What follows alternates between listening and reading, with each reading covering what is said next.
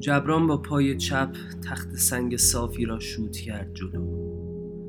هدفونی که به یک واکمن سونی وصل بود صدای التون جان را در گوشش زمزمه می کرد. لابلای خاک ها و خرابه های قبرها چیزی برای برداشتن نبود. تقریبا یک ماه می شد که هیچ قنیمت دندانگیری به دامش نیفتاده بود. از پسمانده توریست ها چیزی آیدش نشده بود.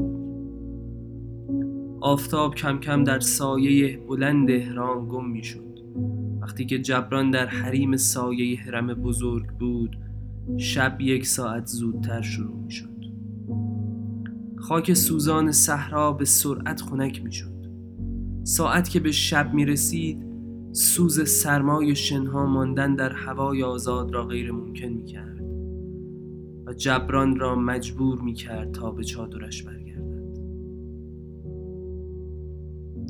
غذایش دوباره کنسرو بود.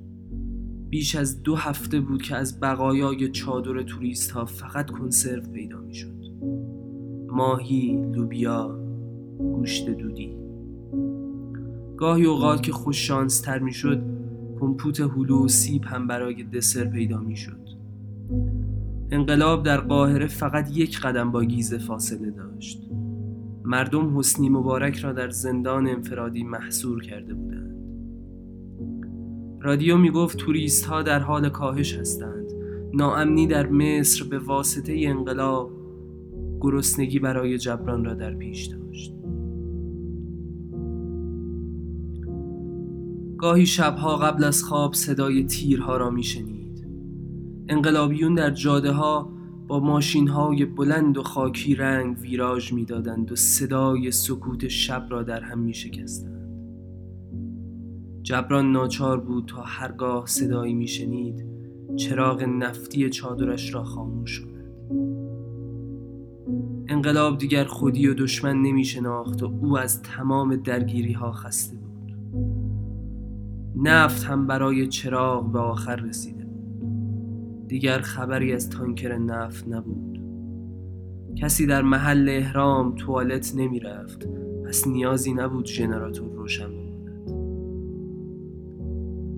بعد از یک هفته گرسنگی و تنهایی باید به شهر می رفت باتری واکمنش هم کمی مشکل پیدا کرده بود.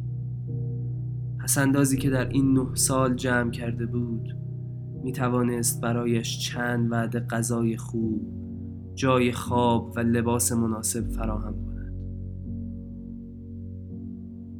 رادیو بی بی سی در 24 ساعت شبانه روز اخبار انقلاب را از واکمن در گوشهایش مخابره می کرد گیزه شهر مردگان بود. انگار که نفرین خدایان سرزمین غرب در مصر باستان قرنها بود که محقق شده بود. اگرچه همیشه آمال توریست و مسافر بود اما مردمش انگار شیفته تنهایی و غم بودند. جبران با قدم اول به خیابان شاه فیصل خاطرات بیرحمانش زنده شد. برای گیزه که گوش به گوش قاهره چسبانده بود همه چیز بوی انقلاب می‌داد. مردم اسم این دوره جدید را بهار گذاشته بودند. جبران اول به مغازه رفت و یک دست لباس خرید. بعد در یک رستوران ایتالیایی ناهار مفصلی خورد. هتل مقصد بعدیش بود.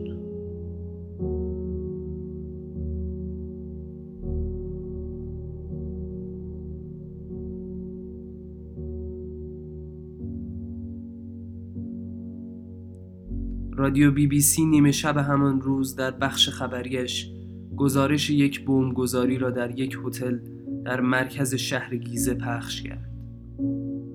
تمامی مسافران هتل جان سپرده بودند. در گزارش روزنامه ها میان باختگان تنها یک نفر بینام نشان بود. گزارش می گفت که در دست راست او یک واکمن پیدا کرد.